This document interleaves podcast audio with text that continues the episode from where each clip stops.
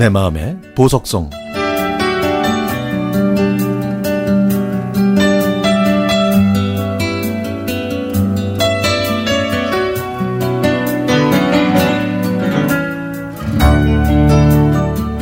매년 이맘때면 그리운 목소리가 있습니다. 제가 팝송을 처음 들었던 건 40여 년 전인데요. 당시에 카펜터즈, 스모키, 퀸, 아바의 노래들을 자주 들었죠. 그리고 닐 다이아몬드의 Solitary Man은 제가 처음 알게 된 팝송입니다. 생전 처음 들었던 닐 다이아몬드의 목소리는 그야말로 저 깊은 심연에서 우러나오는 천상의 목소리 같았습니다. 그때 저희 집은 아버지의 갑작스러운 퇴직으로 경제적으로 많이 어려워졌었는데요. 그래서 저는 어리석게도 제가 대학에 못 간 이유를 제 실력 부족보다는 집안 형편 탓으로 돌렸습니다. 그게 더 마음이 편했으니까요.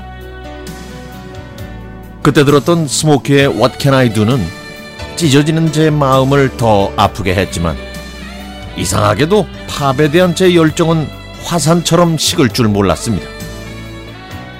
국내 팝송 순위는 물론이고 빌보드 싱글 차트까지 모두 마스터할 정도였죠.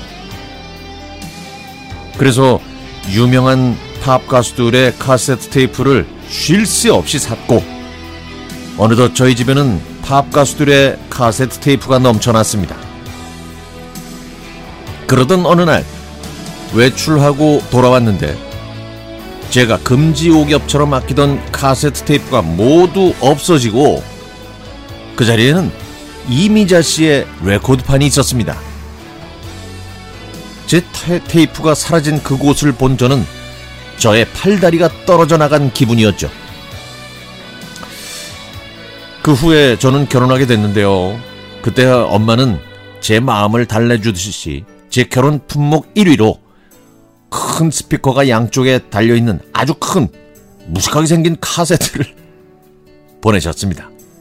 우리 경희는 밥보다 이걸 더 좋아한다고 하시면요.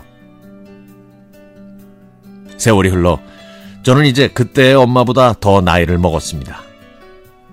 제 나이 65. 이미자 씨를 좋아하셨던 엄마는 지금 제 곁에 안 계십니다.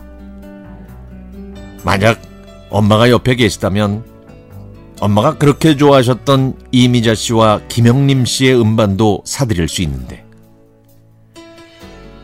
이제는 카세트 테이프나 CD보다 라디오로 음악을 들으면서 많은 시간을 보내고 있습니다. 얼마 전 라디오에서 다이어 스트레이트의 Sultans of Swing을 들었는데요. 예전에는 잘 몰랐던 기타 연주가 귀에 들어오면서 정말 환상적으로 들리더군요. 그래서 요즘 기타를 배우러 다니거든요. 근데 어떤 날은요, 가스불에 밥솥을 올려놓고 태운 적이 있을 정도로 기타 배우기에 푹 빠져 있습니다.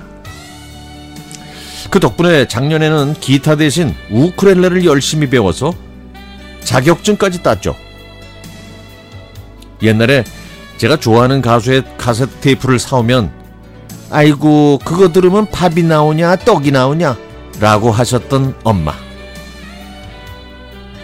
아, 오늘따라 엄마의 그 잔소리가 사무치게 듣고 싶습니다.